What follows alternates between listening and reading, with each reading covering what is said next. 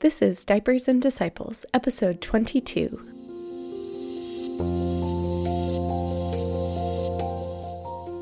On Diapers and Disciples, we're talking about living out the Great Commission as a mom. I'm Amber O'Hearn, and today's chat is with Catherine McNiel about her book, Long Days of Small Things Motherhood as a Spiritual Discipline. Mamas, you are going to love this episode. We chat about sacred in the mundane and practical tips for turning everyday tasks into encounters with God. Thanks for listening in. Here's my chat with Catherine. Hi, Catherine. Thanks so much for joining me today. Oh, hi, Amber. It's great to be here. Um, I have to tell you, I am loving your book. it's called uh, Long Days of Small Things Motherhood as a Spiritual Discipline. And I knew that I was going to love it when early on in the book you talk about this experience leaving a shop with like children attached to every limb. yes. and when I read this part, I was like, this is me. so maybe we can start there and you can just tell us a little bit about what that experience was like. Absolutely. Um, you know, I'm writing about one particular moment, but it happens every time we go somewhere, right? I mm-hmm. um, I describe how I've got a toddler by the hand. I have my other hand is holding those super heavy baby carriers. I don't know if I'm just a small person, but I struggled with those so much. Someone needs to invent something else. um, but safety first, so that's good. Um, yeah. And then you know I've got my shopping bags and my diaper bags on my back, over my arms, in my elbow crooks, and then my preschooler is running around in circles. And we're late for naps, we're late for lunch, or we're about to be. You know, uh, mm-hmm. we're we're heading towards crisis point. point, and um, and I realize I've gotten all my things and all my people, but how am I going to open up the door? and um, uh, I describe that there's a lot of people watching. Nobody jumps to open it up for me. Uh, but I do make it through. I push it open with my hip. I weave uh, my toddler underneath the baby carrier, and my preschooler makes it out, and and we survive. So mm-hmm. um, yeah, that was a you know not a defining moment because, like I said, things like that happen every day. But it just seemed to really capture how our lives kind of become focused on something other than what we maybe expected them to become focused on during this mm. season of our lives. Um, and then I go on to talk about how once I finally got my kids down for their naps successfully, I sat down to read an article that I had been saving for a quiet moment. And it was about how um, it was a biographer writing about one of my favorite Christian faith heroes. And he was described as so spiritual that he exuded peace even as he walked through a door. And that really hit me because of my recent door walking antics. yeah. I realized that either motherhood and spiritual fruit were totally incompatible or else we needed to change up the conversation somehow because um, I'm not going to look very peaceful walking through a door at any time in the near future, but that doesn't mm-hmm. mean even inside of the chaos, isn't that where God is taking us to the next level of learning to find peace in chaos, not just in a quiet space? So that really got me thinking. Mm, yeah, I love that. And so in the book, you're talking about having um, this realization that some spiritual practices like silence and solitude and like service and fasting even aren't able to happen now that you're a mom or aren't able to happen maybe as often as you'd like. Um, so i love what you write about how you say my responsibilities rarely allow me to take a shower yeah. much less sharpen spiritual practices. And i think so many of us can uh, relate to that. But then you say you know in the chapters to follow you talk about how motherhood in and of itself is this spiritual discipline.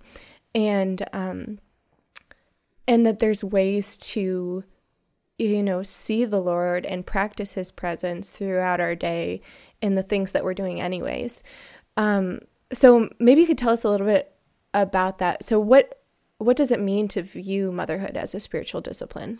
Um, that's a great question. You know my husband and I, and now our family, are we're heavily involved, heavily invested in our church, in our community, and I I became increasingly frustrated. You know, I would sign up for the service workday where we, you know, clean up the schoolyards and paint the the fences for the community center, that kind of thing.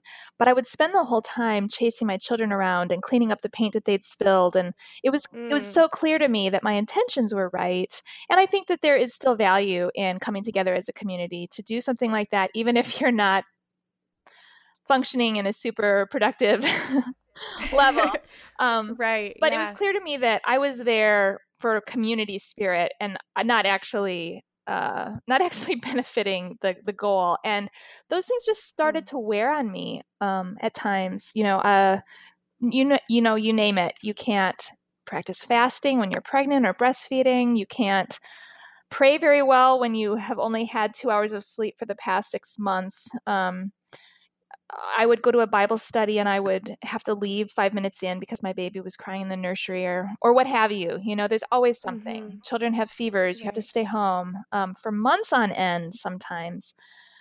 Um, and I started reflecting again that these spiritual practices, which I love and I value them and I uphold them and um, encourage people to practice them, but they are things that we add into our lives in order to give ourselves an opportunity to practice serving, in order to practice giving of ourselves, whether it's our time or our energy or our money, to God and to our community in ways that we wouldn't just automatically do inside of our routine.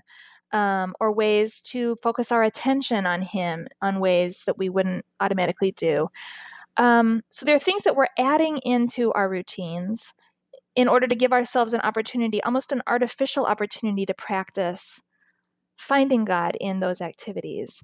But in motherhood, what I was finding is that those components were already embedded in my days. I was already surrendering my time and my energy and my money and my identity to God and to these creatures mm-hmm. that He had made. Um, I was already serving day and night. I was already calling out to Him because I was at the end of my rope, um, at the end of my mm-hmm. own strength.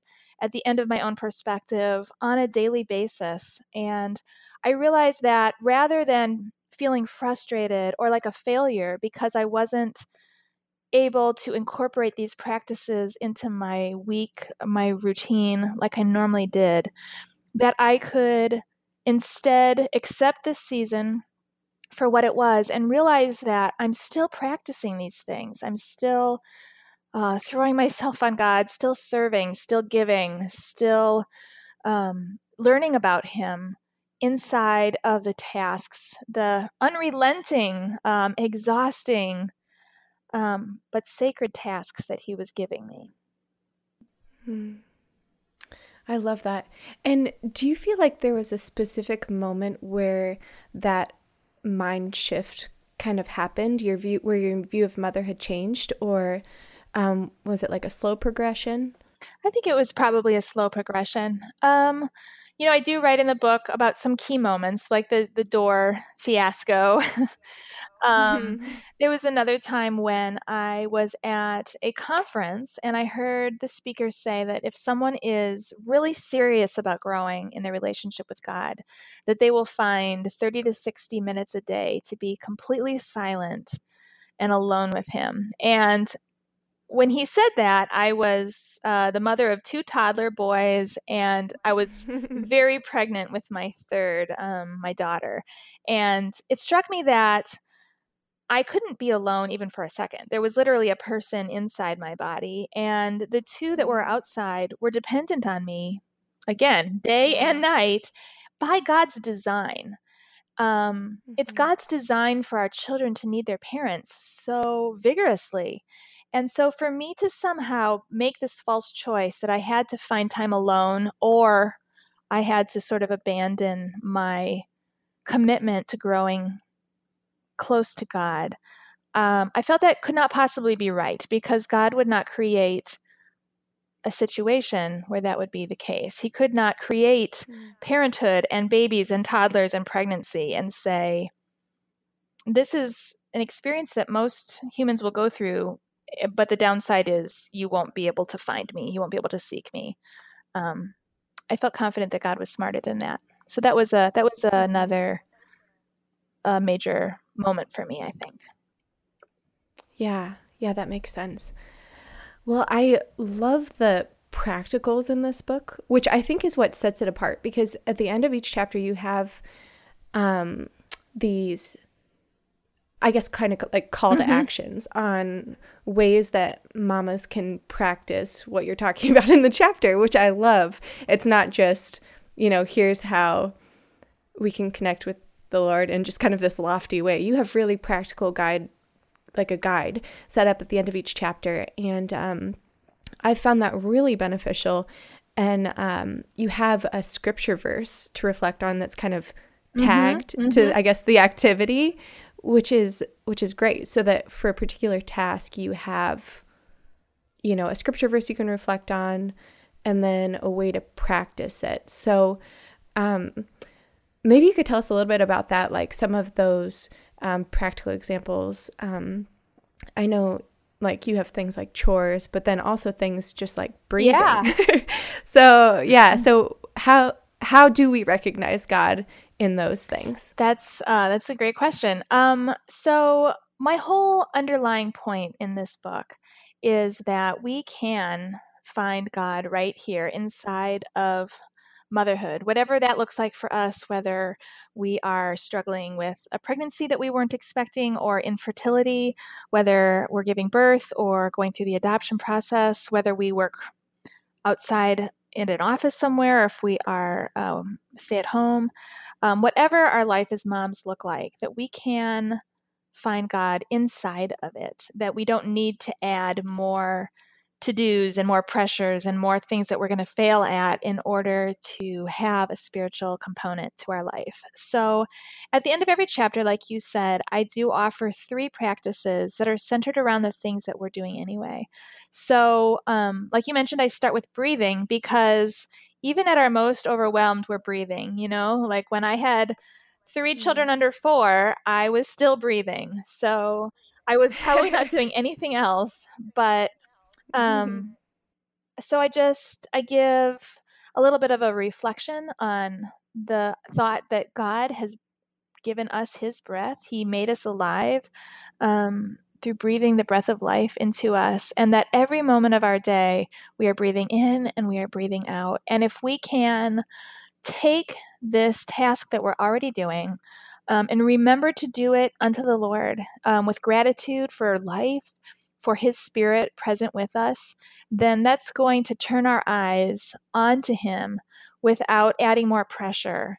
Um, mm-hmm. And then, you know, I have uh, things like washing dishes and folding laundry, um, disciplining our children, driving the car, getting our periods, um, those things that we are all doing every day, no matter what sort of mom we are um, we are doing all of these things and just saying, you know, how can we take this thing I already have to do and use it as a signpost to remember that God is here, that I can throw myself at his feet, find rest there.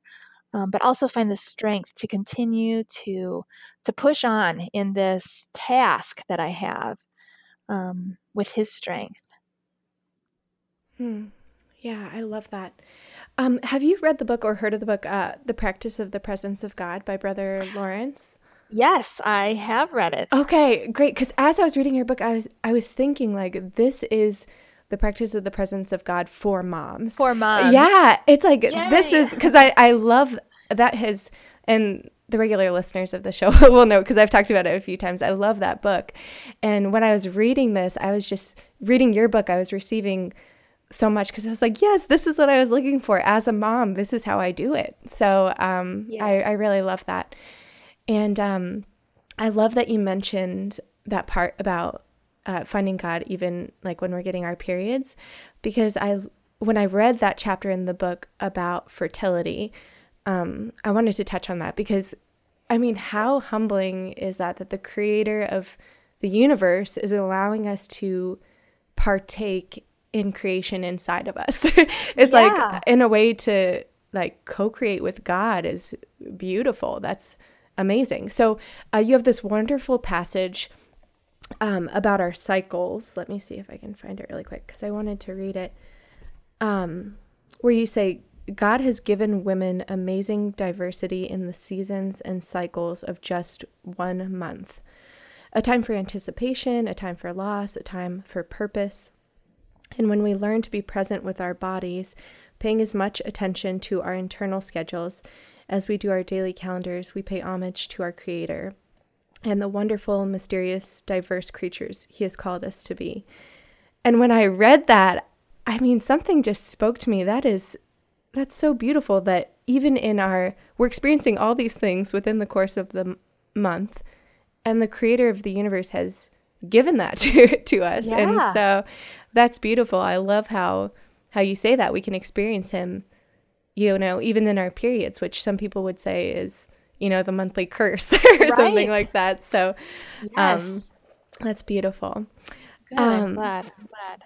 Yeah. And I wanted to mention uh, one of the other experience that you had that you talked about in the book, because um, I know you yourself are not Catholic and not all the women that listen to this podcast are Catholic, but I am Catholic and I know there are a lot of Catholic listeners as well. And in your book, you talk about this experience of walking into um, a Catholic church, a convent, actually. Yes. Yes. So I was wondering if you could tell us about that because I, I really enjoyed that part of the book. Oh, good. I would love to. That's actually my favorite part of the book. Um, yeah, I. You're right. I am not Catholic, but I uh, do really admire the the imagery, the symbolism, the routines and the rituals that the that the Catholic Church provides to Christianity and other kind of higher church liturgical traditions. So I do try to benefit and soak it in when I get an opportunity, um, because in my Protestant tradition I have a lot less opportunity for that. So that's that's a way where I you know I appreciate the larger family of Christ because we can we can give to each other Mm-hmm. So beautiful. Um, yeah, so on this particular day, I don't remember where I was supposed to be, but I was alone. My kids weren't with me, and I had just a few extra minutes. And I was passing by a a convent.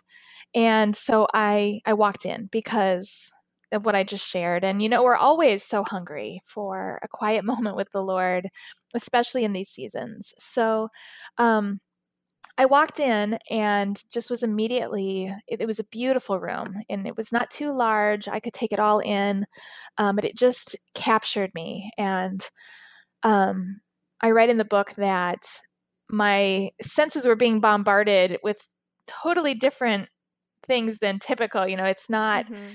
Uh, toddler crying and the phone ringing and the toys and the laundry that I'm tripping over. It's the stained glass and these uh, beautifully carved um, decor and the the water and so many just beautiful things that are just triggering my soul to rest. And there were these stained glass windows that walked through Jesus' life from the perspective of Mary.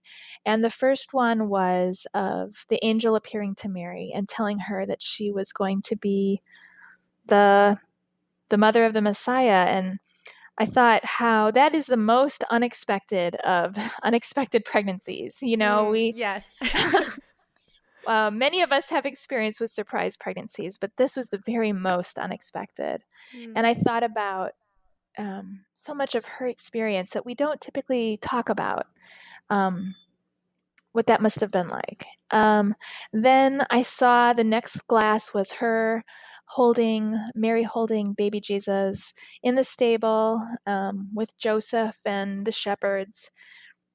And I thought again how much was missing from that. You know, we see her holding the baby, but we don't really think about the fact that God entered into a woman's womb and was mm. knit together there and came into the world in the same way that we all do, and that God has the character that he would choose to come and be among us in this most vulnerable and physical of ways.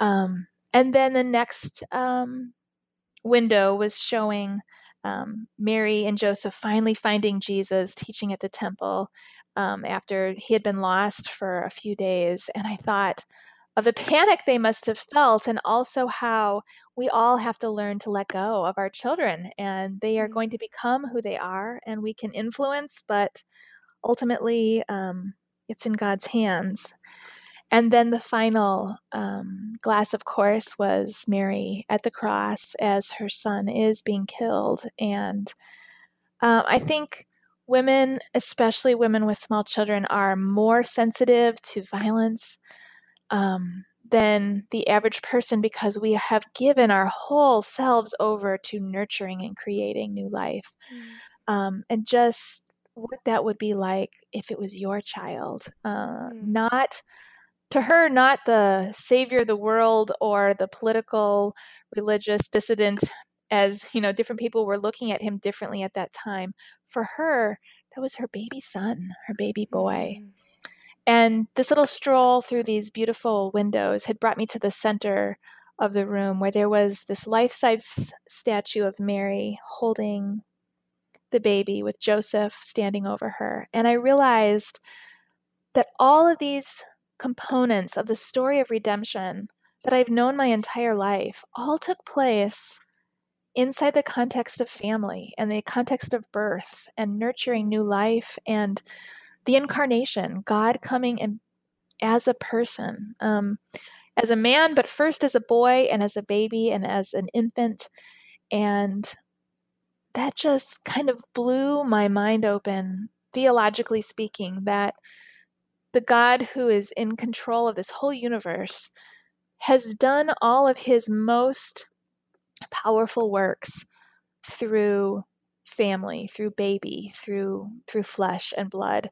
And therefore, he can't despise or be frustrated with us for having ba- for having bodies and having babies and having periods and he made all this he said it was mm-hmm. good and then he came and joined us in it um, so it it really powerfully spoke to my heart that I don't need to leave all these things behind in order to find him.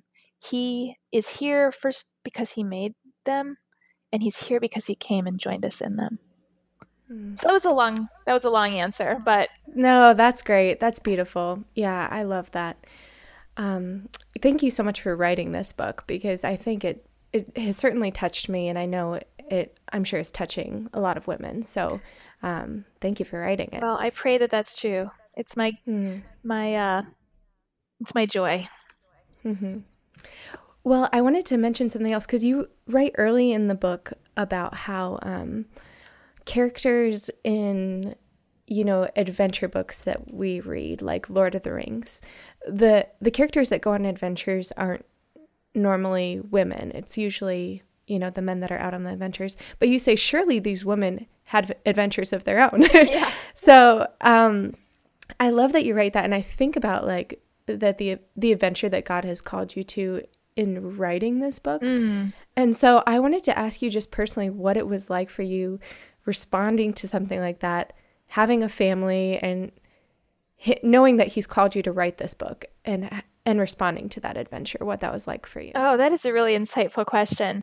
Um, yeah, it's this book kind of was conceived in me very much like a pregnancy. You know, it started out just as this tiny little thought and it it grew over time to something that was too strong for me to ignore. I had to bring it to life. Does that make sense? Hmm. Yeah. Um, mm-hmm. But uh, the book writing process involves a lot of preliminary work. You have to write some sample chapters and a really um, solid outline to really show you know where this book is going to be going and then you need to get an agent and then they need to find a publisher and i had done all this work and i um, was pretty sure that there was a publisher who was interested and i was shopping at ikea with all three of my kids actually and i was thinking um, I was just feeling so overwhelmed with my life at that season. I do, I work part time, but I work mostly from home. So I'm kind of both a stay-at-home mom and a working mom, and it's it's a lot to balance. And um, you know, as as every mom has a lot to balance, whatever the unique mm-hmm. situation might be. And my phone rang while I was at IKEA with my three children, and I knew it was uh, the offer to write the book, and I literally sat down on a couch at IKEA and and sent the call to voicemail because I knew it was going to be good news, but I just couldn't mm. imagine how I would be able to do it. Um, hmm. To add one more thing, you know, because that's the whole point of my book is we don't necessarily have room for one more thing, and that's okay. Mm. Um, mm-hmm. But I did feel like God was calling me to do this. So I did eventually listen to the voicemail, and it was an offer to publish the book. Um, and I did call back and I did accept. Um, but God, in His mercy, um, just just got me through. He gave me plenty of time, a long deadline. Um, and I actually feel like I wrote it in the best possible season because all of my children but one were in school. Um, so it, it did feel it, it at first it felt too soon. You know, if my children were in school, I could have done a maybe a had a more peaceful time finding the time. But because I did still have one at home, all of those experiences and memories were still so uh, close and real and right. visceral. so yeah, um, I do feel like God led me along the way and provided um, as I needed it. But it was I was not at all sure I was going to be able to pull it off. Mm, yeah. A big undertaking, but Yes. Yeah. That's wonderful. So hopefully that encourages anyone out there who can't imagine fitting in something. First of all, you don't have to, but if God asks you to, then he'll give the strength. That's so great because I think people, some people probably are listening who feel that God has called them to um, something unique and maybe something big and it's a little yeah. scary. And so to know if God has called you to that, that He will provide and be able to make it happen, you just have to say yes. yes. So that's yeah. great. I love that. So, Catherine, what would you say is your favorite part of your home and why? The favorite part of my home, I have one room where I have actually bought furniture instead of sort of relying on the hand me down and garage sale furniture that my kids can mess up and jump on and spill their juice box on. Um, so uh-huh. I think technically speaking, that room is my favorite because it's where I have my bookshelves and a couch that's actually comfortable, and I try to keep the toys out of there. So that's sort of my peaceful haven. Mm. But uh, the the really true answer is my favorite part of my house is wherever the sun happens to be shining through. You know, like mm, it kind mm, of moves yeah. throughout the day. And if there is a room that's flooded with light, that's the room I want to be in. Mm, that's so great. I think that just does something to lift to lift your, you know, Absolutely. emotions and feelings and spirit and yeah, I our old home we had in the living room um, just a few like small windows. So I knew that I wanted to have just like sheer curtains so that when the sun yeah. came in, I could see it. And it just really does something to lift your spirit when you see I agree. the sun shining in. Yes. It's great. Um, and what is something that you are loving recently? Um, well, we are where I live, we are heading into winter and um I am not a huge fan of cold weather, but I I do love the the cycles and the seasons and um, just realizing that God is faithful throughout. Um, and I do love hot drinks.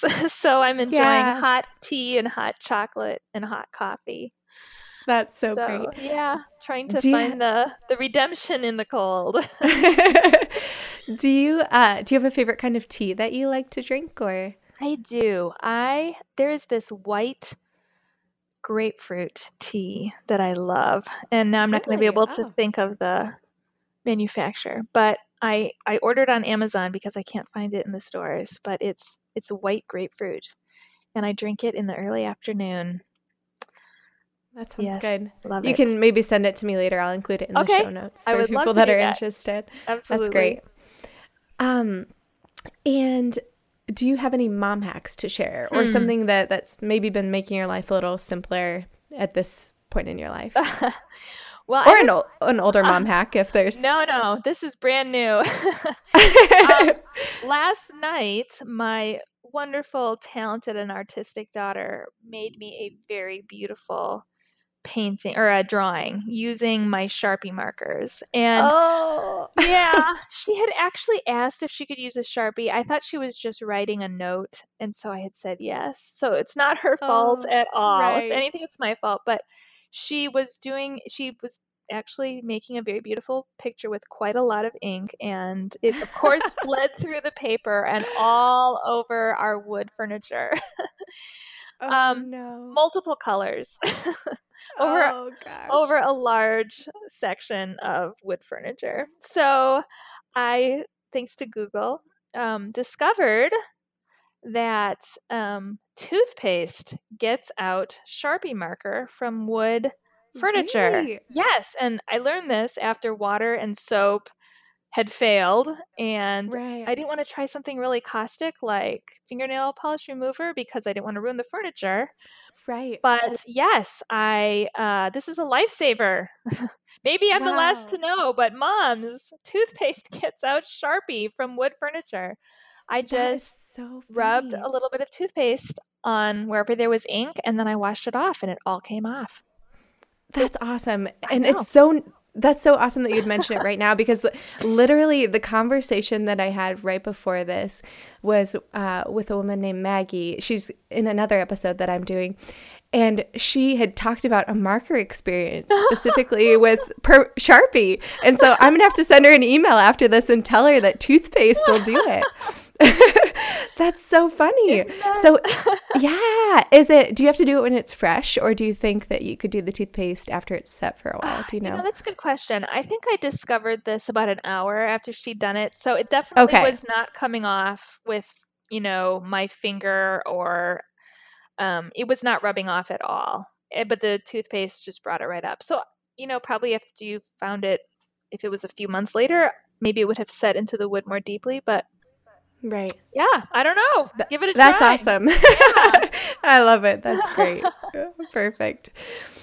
Um, so, Catherine, for women listening that might be interested in checking out your book, is there a place that they can go to in particular to get it, or what, what do you normally recommend? Um, absolutely. You can find it at um, most of the more common online retailers like Amazon, Barnes and Noble, ChristianBook.com. Um, you can find it from the publisher's website, which is NavPress. Um, there's links to all these places from my website, which is CatherineMcNiel.com. It McNiel is M C N I E L.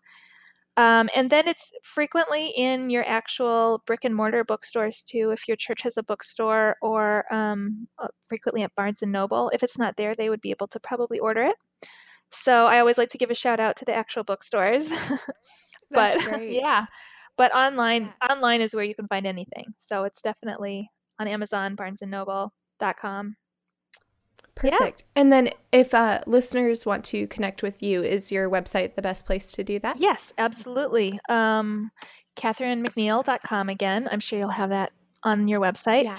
Um, mm-hmm. also. Facebook, Instagram. I love hearing from readers. I really do. It it absolutely makes my day every single time. So if you wanted to reach out through my website or Facebook or Instagram or Twitter, um, I would love it. Absolutely. Perfect. That sounds yeah. great. Okay, perfect. Well, thank you so much, Catherine. I've really enjoyed chatting with you, and thanks for taking the time to be here. Well, thank you, Amber. You're a great hostess. Thanks. That's sweet. Well, I'll go ahead and close this in a prayer. Okay. Lord Jesus, thank you for the gift of this day. Thank you for calling us to this mission and ministry of motherhood. I pray, Lord, that uh, you would help us to recognize the sacred and the mundane of our days and help us to know you and see you in our tasks today and to help us in the practice of motherhood as a spiritual discipline um, that we can that we can know you lord and know your presence in motherhood. And jesus we love you and we offer this prayer in your holy name. Amen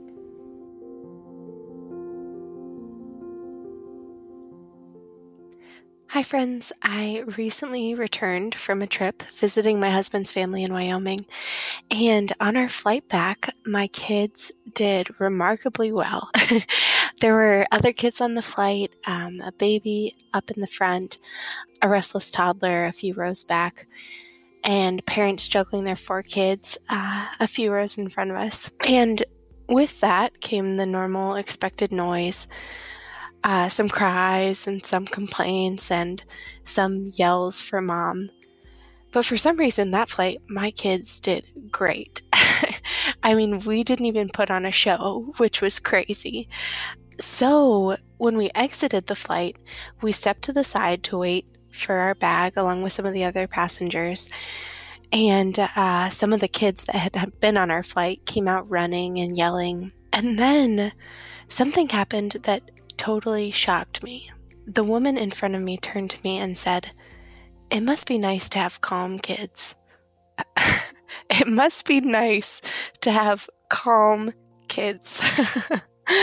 I was so shocked. I almost laughed right in her face.